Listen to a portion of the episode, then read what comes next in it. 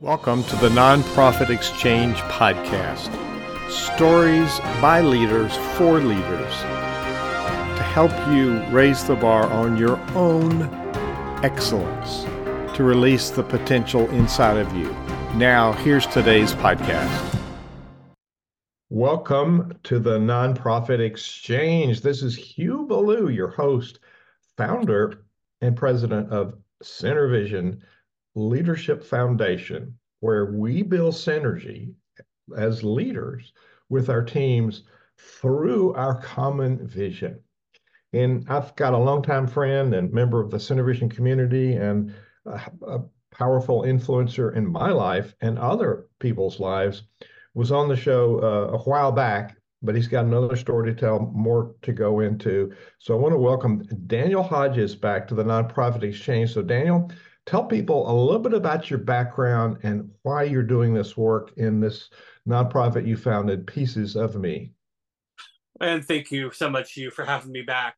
So, I am a father of three. I am uh, the graduate, a graduate from the University of Baltimore School of Law. I've got my bachelor's in education, and like you said, I founded co uh, founded Peaces of Me Foundation with my cousin Christy back in 2019 and i worked to you know stand up the nonprofit by night while i was finishing law school by day. And i also happen to be someone who is blind from birth as well as having some pretty serious orthopedic and other um, chronic illness issues. And you know the reason that's exceptional is because the successes I mentioned to you, parenthood, graduating college, graduating law school, they were not expected of me by the doctors or professionals growing up. They, you know, the the general line was, well, maybe he'll graduate high school, maybe he won't. Uh, maybe he'll just be, you know, at home, you know, watching football all day and not doing much else. I mean, I had one professional tell my parents when I was a teenager that all I'll, I'll ever be able to do is cane chairs or do other menial labor, I won't be able to go on and do any of the things I have. So I do the work I do because I want to help other people with disabilities, whether they are born with them or whether they acquire them late in life, that the expectations the world say we have to live up to, or in most cases down to, are often wrong there is hope there is a pathway to live out your full potential and the world is better off when we all strive to find the limits of our own capabilities and then push beyond. And there are misconceptions. Um, we we um, who are um, have sight and have our, our our use of our limbs and some people don't we call ourselves able and we call others disabled and it's really, um, you met uh, one of our former guests on the Nonprofit Exchange, Tori Lucas, who wrote a book about dissing ability. And it's really thinking about we all have abilities and we want to have access to the table. You know, I, I um, served Christian churches as music directors for 40 years, and one of my favorite hymn writers was Fanny Crosby, who wrote 8,000 hymns, and she was blind from birth. And wrote an autobiography at 91. I think rewrote it at 95 because she'd done a lot and traveled the world. You travel the world. You came to Lynchburg and spoke at our symposium. So before I go into defining uh, what really inclusiveness is, what are some of the misconceptions that we have? We we know that we have a misconception about the word nonprofit and we have this scarcity thinking, but on the topic of today, which is flipping our mindset regarding inclusion from obligation to opportunity. So, talk a little bit about that title and talk a little bit about some of our misconceptions. Well, I'm going to list um, three rapid fire. The first is that, you know, okay, we have the Americans with Disabilities Act, problem solved. Not so much. Misconception um, number two is that you know, becoming more accessible and becoming more inclusion inclusive are burdens, their obligations to be managed, their you know, they're cost prohibitive, all of these other things. And while they may require an initial investment in time, effort, and treasure, you know, there's a there's a, a bountiful amount of research out there that shows that the investment pays off in spades over time. And misconception number three is, you know, if I bring somebody with disability into my nonprofit or my place of worship, that I'm doing them a favor by just saying, hey, welcome to, you know, welcome. We're glad to have you. Sit in the corner over here and we'll serve you. And in reality, it's so far from the truth because there is an intrinsic need inside of, I believe, all of us to serve, to be part of reciprocity, to really belong in a way that values the gifts and talents we bring to the table. And so this mindset of, you know, oh, well, you're here for us to serve you, and the and the equation stops there, really is based on a misconception of what we have to offer and what we're looking for in our relationships. Wow. So we have the, the the official programs in, in America called DEI, and the I stands for inclusion. They, they want to talk about diversity, and it, from where I sit, there is diversity already in the culture, and I think the key component to that, and and and we won't get into the political ramifications of that program, but it's been hijacked sometimes for for political and personal gain, when really it's an important paradigm, important principle to have inclusiveness. So, what is inclusion, and can you describe that for us? So, if you if you use the term inclusion or belonging, which is the, the word I've started to uh, pivot more towards, it's not just about letting somebody into the space, whether it be physical or virtual. It goes so much deeper than that. It is saying I value what you bring to the table. So I'm going to do my best to leverage the things that you bring and to eliminate or reduce the barriers that would keep you from fully participating. So things like accessibility, things like becoming, you know, conscious of meeting people where they are. Um, and, and, and, and things like leveraging people's gifts and talents are all wrapped up through reciprocity into the topic of belonging or inclusion because it's much more than simply saying, well, you're here, you're stuck in the corner somewhere, we'll pat you on the head every once in a while, and we've now checked that box. Check the box done. We do that in many ways, but this is uh, this is a, an area that we do not give attention to. Um, and many times don't aren't really aware that we're not giving any attention to it. Um, so um, say a little more about um, inclusion and the, the scarcity mindset that, that we have about that. So um, there's a couple of key things that happen. One, as I've touched on already, is people look at well, I may have to install a ramp or I may have to get my website updated to be um, you know, fully compliant with the web content accessibility guidelines so that screen readers can use it. And we we stop at thinking about the cost or maybe just the effort of, of changing our behavior or mindset. And those are real concerns. I don't I don't want to downplay that, but what we often miss is when we stop there we stop remembering that um, by making these investments, we are opening the doors for people to really come in and enrich what we're doing.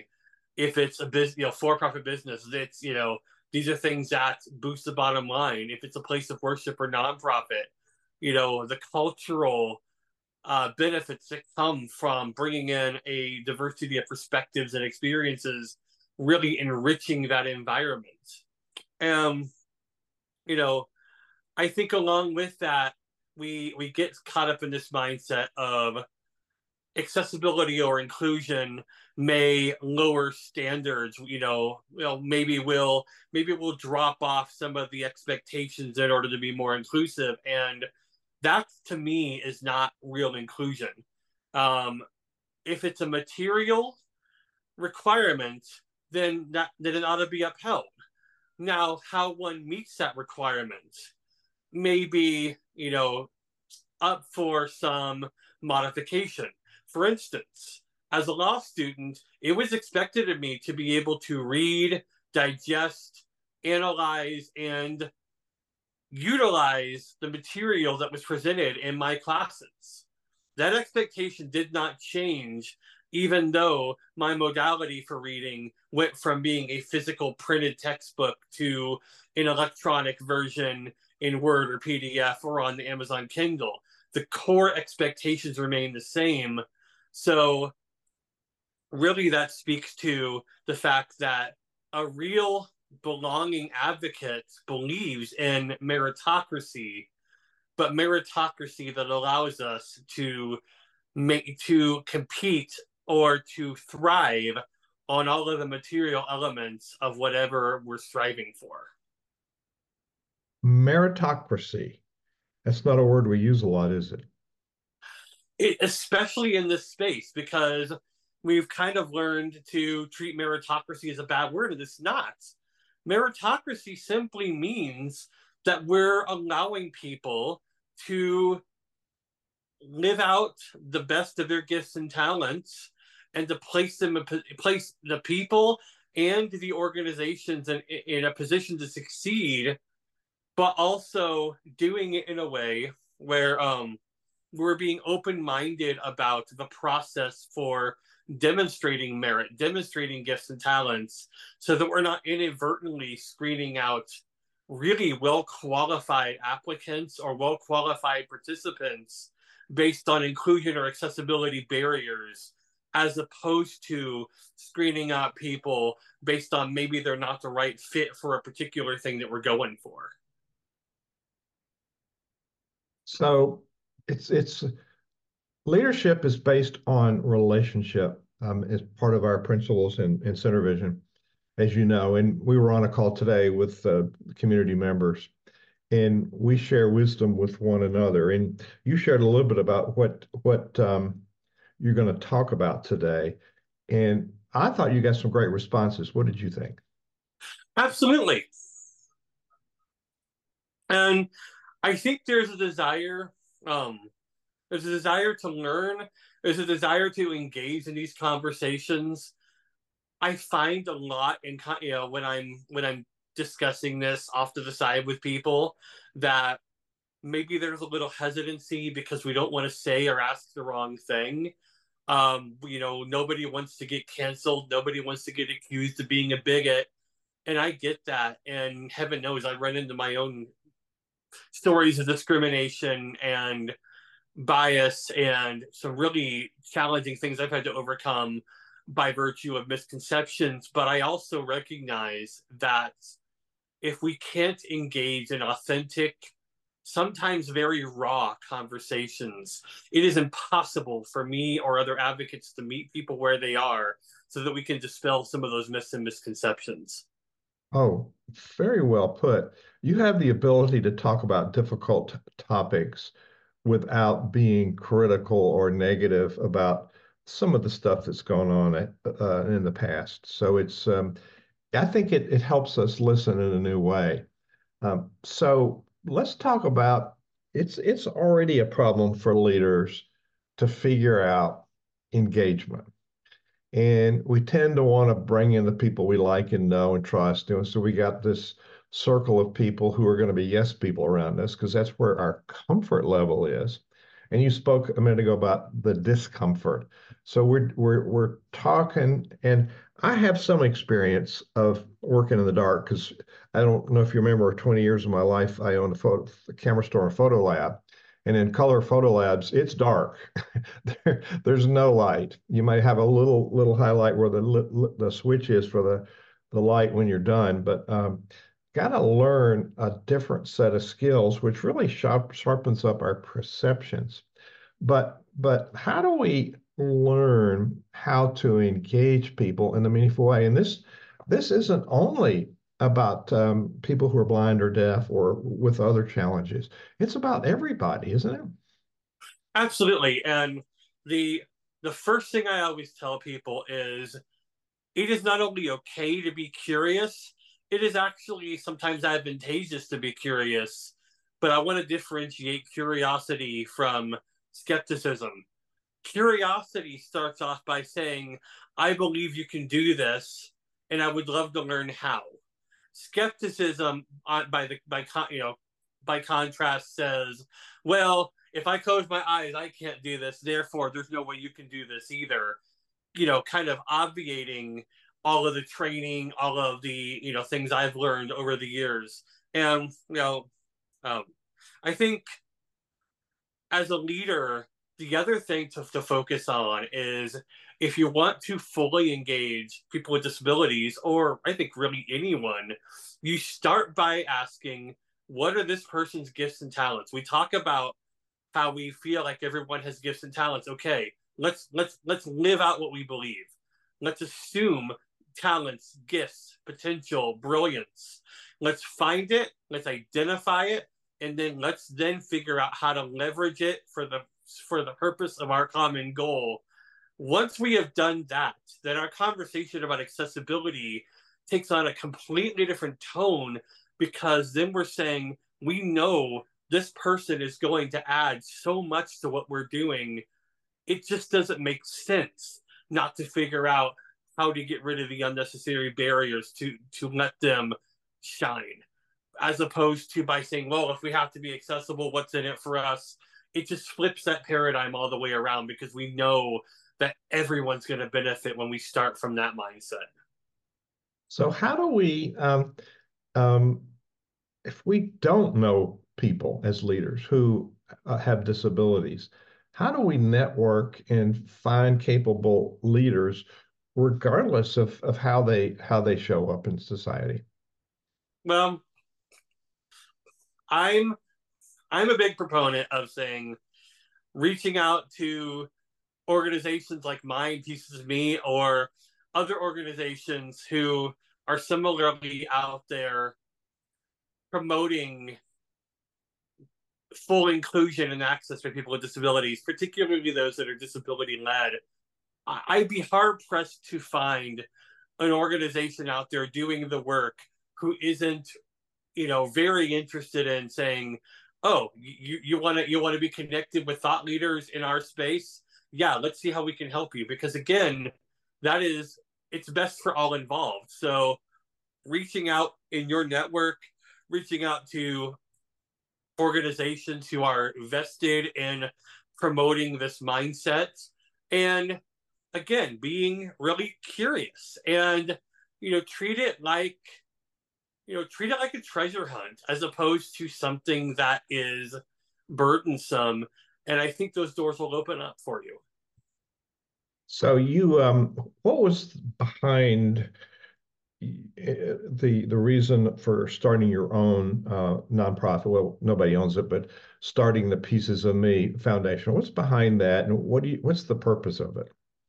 So, um, I'll start by ex- by explaining the spelling of it, and then that will lead into a more fulsome answer of your question. So we spell peaces, P E A C E S, as you know, as in as in peace, finding it, growing it, world peace, inner peace, those sorts of things. And we did it that way because Christy and I had found so many times in our lives that people, ourselves, our family, others that we cared about were being treated as though if you had a disability, you were missing something, you were broken or somehow incomplete. And so we started this organization with the philosophy in mind that as we discover to embrace and grow who we are and to meet other people where they are, there is so much potential to create real, lasting, sustainable solutions not by quote unquote fixing anyone, but by saying, you are beautiful, you are brilliant the way you are. Let's connect together, let's lift one another up, and let's really create the kind of change that carries momentum and meets people where they are and really expands on all of the great things that are out there. So it's peaces, P E A C E, which, like you said, is peace peacesofme.org because it is a 501c3 organization. And on your website, it says our mission, and kudos to you, Peaces of Me works to eliminate stigma associated with disability, physical difference, and chronic illness by providing resources and connections to individuals, families, and appropriate training to professionals in these spheres. So, a big piece occurs to me. Um, since I've known you, you've helped educate me on the need, on the opportunities, on the values here. So it, it seems like like everything we do, we need to be educated in a different track. So what are the challenges for us as leaders in learning here? It's an educational journey for us to learn how to maximize what we're talking about. Well, you know, and our and our vision is similar in that you know we're transforming society's understanding of disabilities and differences so that all individuals have the opportunity to reach their full potential. And the lack of opportunity, the stigma, all arise from the societal perceptions that are baked in regarding what disability means, uh, regarding what inclusion looks like. And so the challenge is is really my challenge is is finding people to engage in those small conversations where I can say, "This is a safe space. Don't worry about me getting offended. I am here to learn with you." Because by the way, the other thing is, I have learned so much as an advocate by te- by talking with other leaders on what their hangups are, what their fears are, and so our biggest hurdle is the idea that we already know how how the story goes. And our biggest opportunity is how much amazing how many amazing lessons we have yet to be able to learn together and just how exciting that can be over the long haul. Um, and you've worked on a vision statement. Let me read that's on your website as well. Peaces of me foundation is transforming society's understanding of disabilities, differences, and chronic illnesses so that all individuals have the opportunity to reach their full potential. Uh, so what what's happened in my life since I've known Daniel Hodges is you've helped me um, in a very gentle way, but a very inclusive way to understand. Uh, what's the word you use instead of inclusive? Belonging the belonging piece, which is a very gracious word, and we all want to belong, and and so that's that's a really powerful vision statement, transforming society's understanding. Um, that's maybe what we're all about the nonprofit world. What challenges have you had, if you want to share any? We're almost at the end of this really helpful interview it, you know, people think, oh, I'm going to start a nonprofit. This guy did it. He just started it and everything, get a board and everything's magic. You know, what, what are some of the challenges that you would caution people to, you know, cover the bases when they're starting up a nonprofit? Well, it is, um, it is a tremendous amount of work. Um, you know, I, you know, Christy and I started this, you know, right before COVID and the recession and everything else set in. And so, you know, funding is a challenge. Um, building the community is, you know, quite a challenge. And it's, it's, you know, you have to learn sometimes your best friends are great team members, sometimes they're not. Sometimes you have to learn where to put those boundaries in.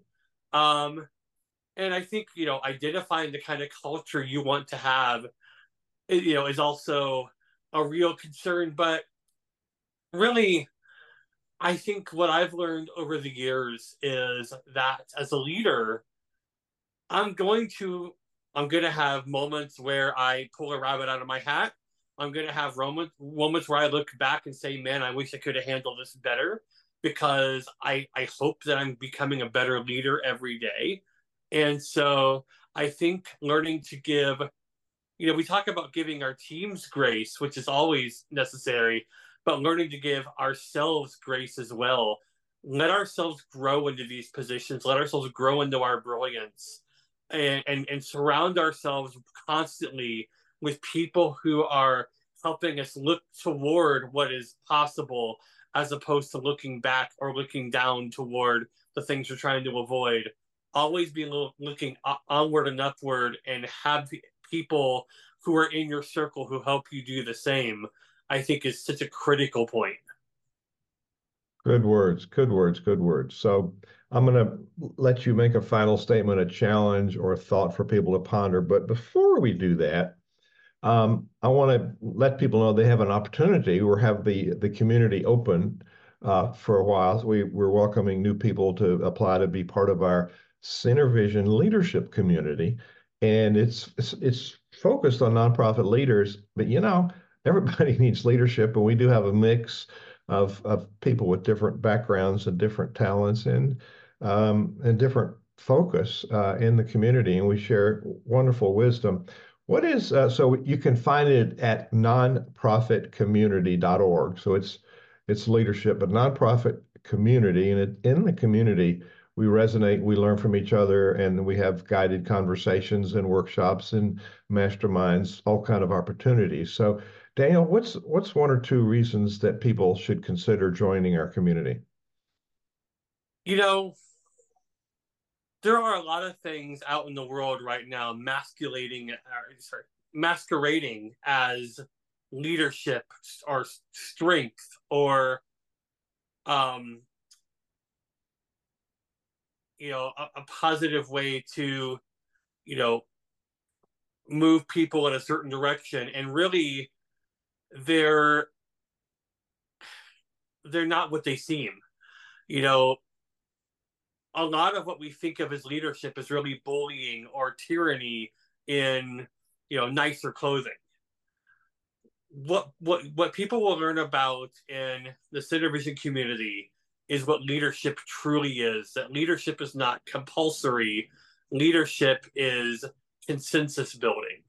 And that is something that I knew I needed coming into the community a few years ago. And I, I've gotten a deepening understanding of that in spades. And I think that is really the value proposition here is learning that how to create a leadership culture in your organization that is built on what is real strength, which is synergy, which is consensus building, which is humility, and all of these other things that make a strong leader who can build a sustainable, ever growing culture.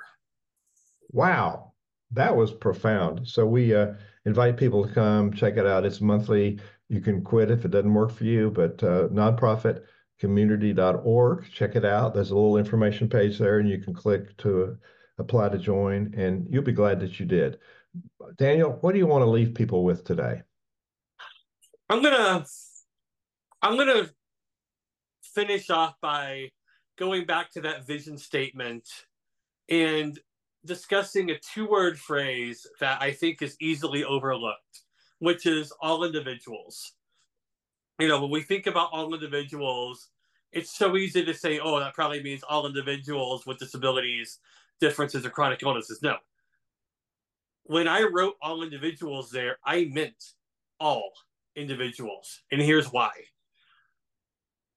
By transforming those understandings and opening the doors to real fulfillment, we are allowing people like myself to come in and elevate the experience of everybody in that room, whether or not they have a disability. Um, Hugh, I would hope you would tell, hope you would say that um, when I'm participating in, in the community um, discussions, I'm elevating that conversation, whether I'm talking about disability or not, whether somebody has a disability or not that my participation elevates that conversation.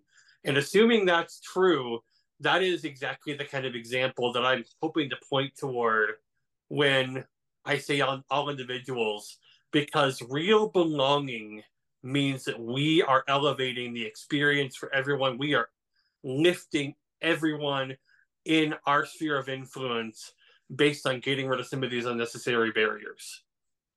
Profound. Thank you and uh, I would agree with you. And you also demonstrate um, a very strong underutilized leadership skill of listening. So I commend you for that, and your contributions to the community are really enormous. Thank you, Daniel Hodges, for being our guest today on the Nonprofit Exchange. Thank you for having me. Thank you for watching the Nonprofit Exchange. This podcast is a part of the C Suite Radio Network. For more top business podcasts, visit c-suiteradio.com.